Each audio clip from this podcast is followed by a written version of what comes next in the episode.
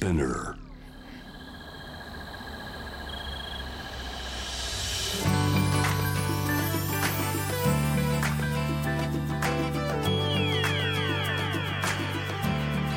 エネオス4 Hour Earth One by One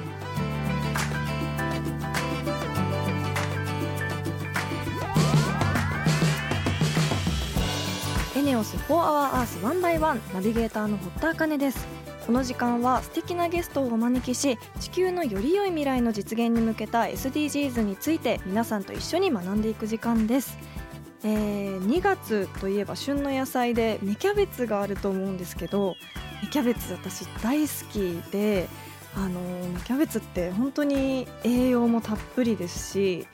どう調理しても美味しいですし本当に神の野菜だと私は思っててただお腹空いた時にオリーブオイルでちょっと焦げ目つけて焼くだけでも美味しいと思うんですけど私あの堀西というこれまた神の調味料があるんですけど 知ってる方もいますかね？なんかいろんな結構セレクトショップとかいろんなところに置いてあるアウトドアスパイスで堀西っていう名前の調味料があるんですけどその調味料をかけると本当にどんな食材でもめちゃくちゃ美味しくなるっていう魔法のスパイスなんですよ。でこの芽キャベツに堀西をかけて食べてもいいですしあとはあの野菜とかでこう大根の葉っぱとかそういうところもあの堀西をかけて焼くだけで すごく美味しくなるので試してみてほしいです。あと芽キャベツは本当に旬の野菜で栄養価たっぷりなのでぜひたくさん食べて乗り切っていきましょう。ということで本日も SDGs 学んでいきたいと思います。地球の未来を考えるこの番組はエネオスの提供でお送りします。エネオスは2040年までに自社で排出する CO2 の量をさまざまな取り組みからプラスマイナスゼロにするカーボンニュートラル企業を目指していて私たちの未来に不可欠な脱炭素循環型社会の実現に向けて具体的な取り組みをされているそうなのでそのあたりも番組で分かりやすく紹介していきたいと思います。そしてこの番組は JWAVE をキーステーションに FM ノースウェーブ ZIPFM、FM802、クロス FM、JFL5 曲をネットしてお送りします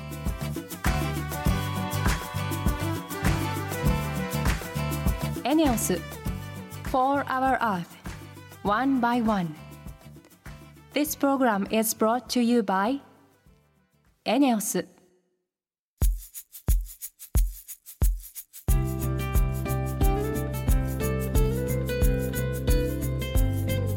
オス4 Hour Earth 1 by 1本日のトークテーマは SDGs の目標1貧困をなくそうです。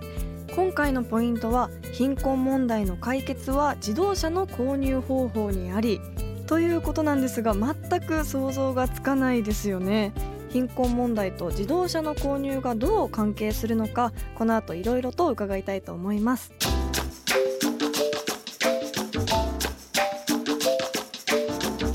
エネオス4 Hour Earth One by One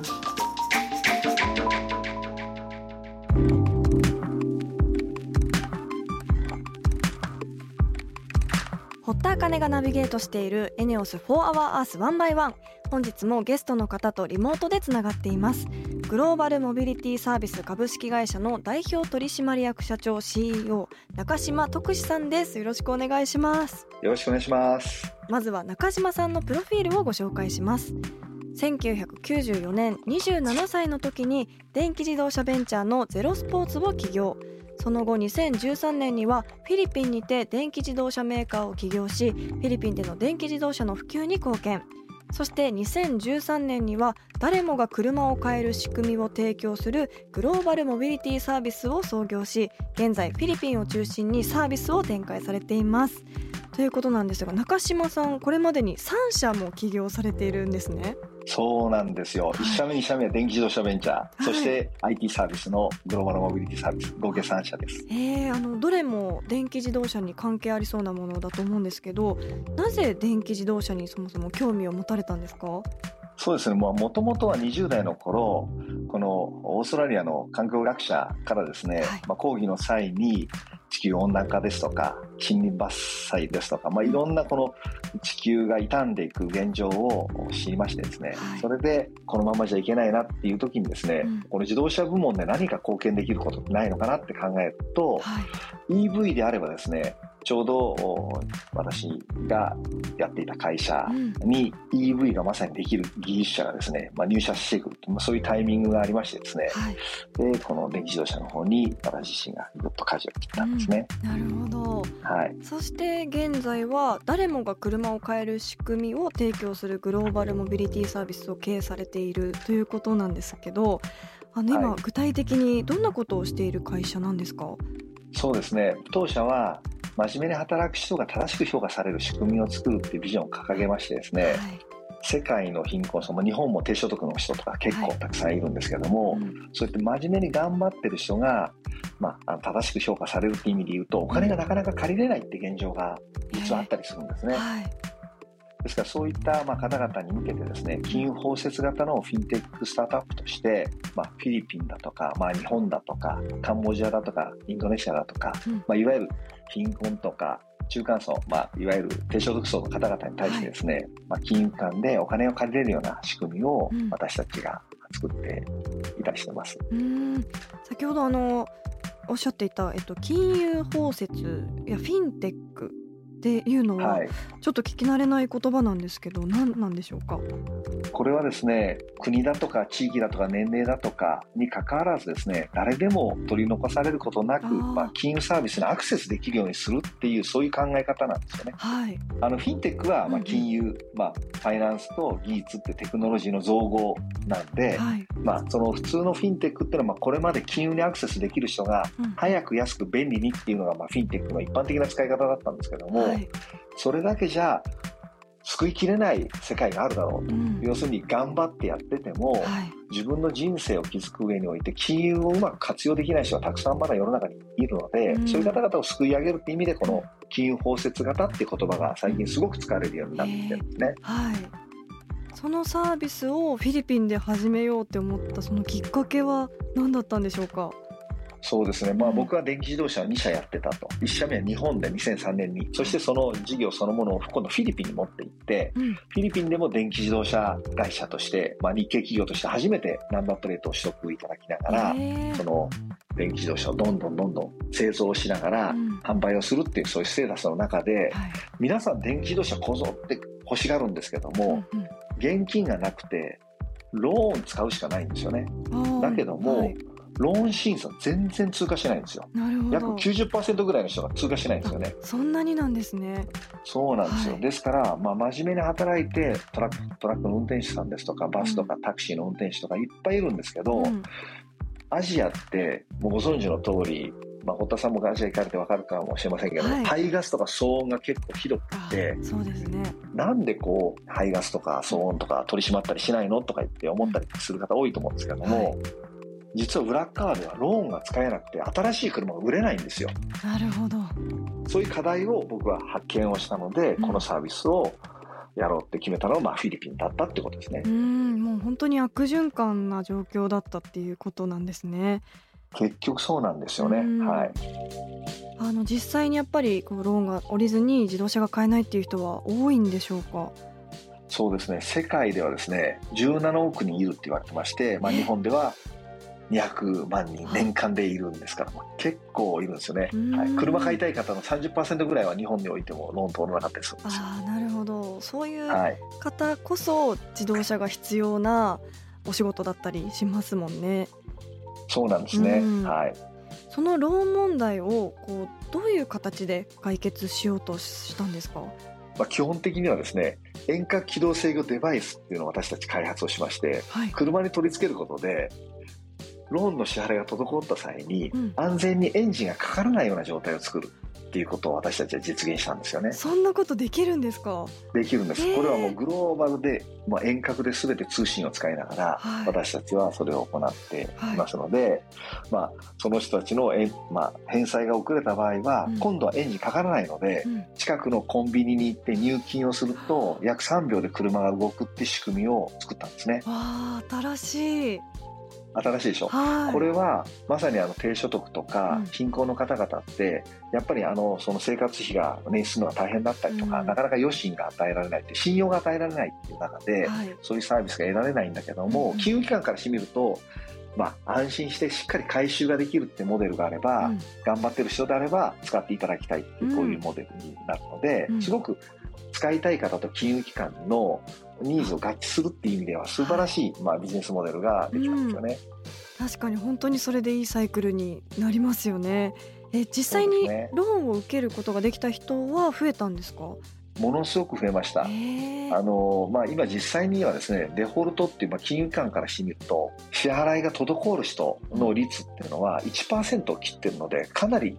あのいい成績なんですね、はい。金融機関にとってはすごく、まあ、ありがたい仕組みっていうのかそういうのを実現することができたんです、はい、すごい回収率ですよねそれ。そうですね。普通はですね新興国20%とか30%回収ができない人が多いんですよね。はいはい。ですから私たちの仕組みによって、まあ、かなり回収ができるということで金融機関はすごく喜んでくださってすごい。それでたくさんの人が救われたと思うとすごいですね。実際にそのサービスをどれくらいの人が利用されてるんですか？現在はですねあの日本をはじめ、まあ、フィリピンカンボジアインドネシア4カ国でサービス展開させていただいていて、はい。もう累計で1万人以上の方々にサービスを提供してそれって、うん。まあ、実際その利用者の走行距離っていうか利用者の、はい。まあ、毎日営業距離数っていうのかそれに換算すると2億5000万キロ、うん。地球周回にしても8000周回分のですね、えー。え利用実績が上がってきています。すはいごい。あ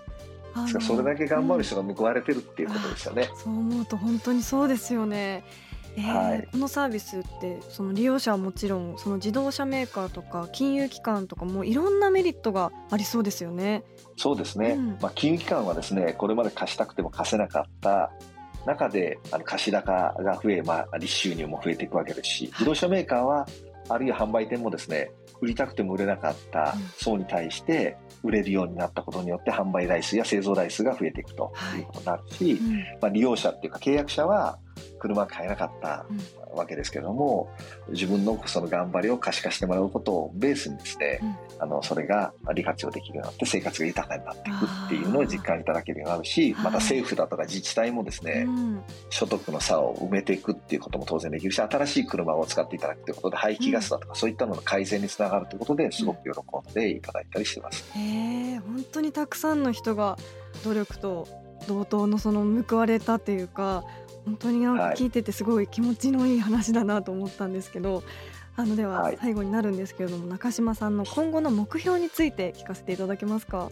はい。まあ、私たちこのサービス通じて、まあ、世界の1億人の方にこういったファイナンスを提供したいってことに加えてですね、SDGs でいうと一丁目一番地って言われる貧困をなくそうっていうところを直接解決できる会社だというふうに思ってますから、うん私たちどんどん積極的に経済合理性っていうのも金融機関に提供してはい多くの方に喜んでいただけるような、うんそんな仕組みを全世界で提供できたらいいなっていうふうに思ってます。いやー本当にあの人にも環境にも優しいことですしこうそれを日本の企業が率先してやってるっていうことですごく誇らしい気持ちになりましたありがとうございます。これからもグローバルモビリティサービスの活動を応援しています本日はありがとうございましたありがとうございました。本日のゲストはグローバルモビリティサービス株式会社の代表取締役 CEO 中島徳志さんでした。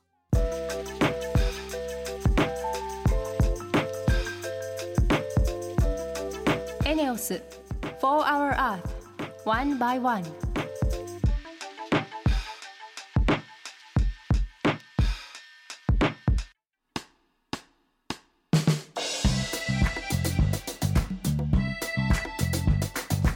金がナビゲートするエネオス4 Hour Earth One by One ここからはエネオス SDGs ステーションのお時間です。2月のテーマは未来の水素社会のためにということで水野さんのクイズだったりエネオスの板倉さんにお話を伺ったりして学んできました。あの今あるエネオスの製油所をリノベーションして水素用の基地に変えていくというお話すごく興味深かったです。今ある資源を無駄にしない本当にサステナブルな考えですよね。そしてこのコーナーがいつも本当に知らなかったことを毎週学べるので楽しいです。そして今回はリスナーの皆さんからも SDGs についてたくさんメールをいただいているので紹介していきたいと思います。ラジオネームかずまるさん。鈴木福君の回で印象に残ったのは SDGs に対して勉強というよりは生きていくために関連してくるものとして捉えているということです。私たちがもっと身近な問題として捉え解決するために一人一人が目標に向かって行動することができればもっといい未来が作れるんじゃないかなと思います。これから水素を作る際はどうしても電気が必要になりますがその電気も太陽光や CO2 フリーのものを使われているということで本当に素晴らしいなと思いました。早く水素がインフラの一部として私たちの生活に普及していくよう応援したいです。ありがとうございます。本当にあの鈴木福君のお話とっても勉強になることもそうですし刺激を受けて聞いていたんですけどあのそれに私が思ったのはその中学高校とか学校で SDGs のことが学べるのはすごく羨ましいなと思ってクラスメートとかあの学校の中でもそういう環境に対してとかそういうお話をこう一緒に学びながら意見交換ができる場があるなのはすごく羨ましいなと思いました。ラジオネームかずまるさんありがとうございます。続いてはツイッターにいただいた感想もご紹介します。ラジオネーム燃えるボーカルさん。結婚式パーティードレス。女性はいろいろと大変なんですね。紹介されたレンタルは買うよりお手軽でしかもカラーリングを楽しめて環境にもいい。これはいいと思いました。やっぱり SDGs は楽しくやりたいものですね。ということで燃えるボーカルさんありがとうございます。あの本当に SDGs は楽しくやるって本当にまさにそうですよね。しかもこのパーティードレスのアンドユーさんという会社さんのレンタルのドレスのお話だと思うんですけど私も少し前また友人の結婚式があってあのその時にあレンタルドレスやっぱり次こう何か結婚式とかそういう場がある時はやろうって思うぐらいなんかもう本当に年齢がちょうど結婚式が多い時期なので次こそ活用してみたいなと私も思いました。SDGs はやっぱり楽しくあるべきですよね。あの先月も、えっと、水素ステーションのロケに私行かせていただいたんですけどこうお話を聞くのと実際に目で見るのとではやっぱり感じ方が全然違かったですし先週エネオスの板倉さんから製油所のお話を聞きましたけどあのなかなかこう見ることができないそういう製油所とかイメージしづらいと思うので私が実際に行ってこう伝える場があればなと SDGs がもっと楽しくなるなと思いました。来週も引き続き未来の水素社会のためにをテーマでお届けします。リスナーの皆さんからエネオスに聞きたいことテーマや SDGs に関する疑問や質問を募集しているのでぜひよろしくお願いします。エネオス4 Hour Earth One by One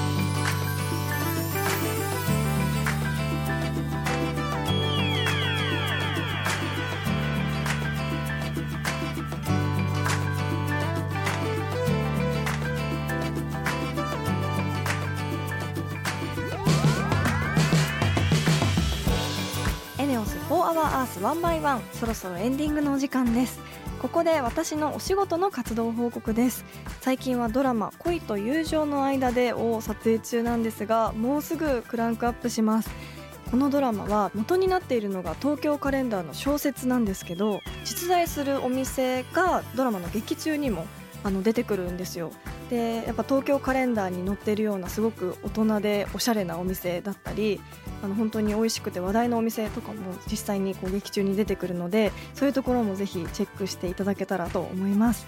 さて今日はメールをご紹介しましたがリスナーの皆さんも普段やってる SDGs なことや気になること質問などあればぜひ番組まで教えてください。メールはホームページにあるメッセージトゥースタジオからツイッターは番組名を検索して「4HourEarth」の頭文字「ハッシュタグ #FOE813」をつけてどんどんつぶやいてください。エネオス SDGs ステーションへのメッセージも大歓迎です。エネルギーのことエネオスのことなど疑問や質問も募集しています。それではまた来週この時間にお会いしましょう。ここまでのお相手は堀田茜でした。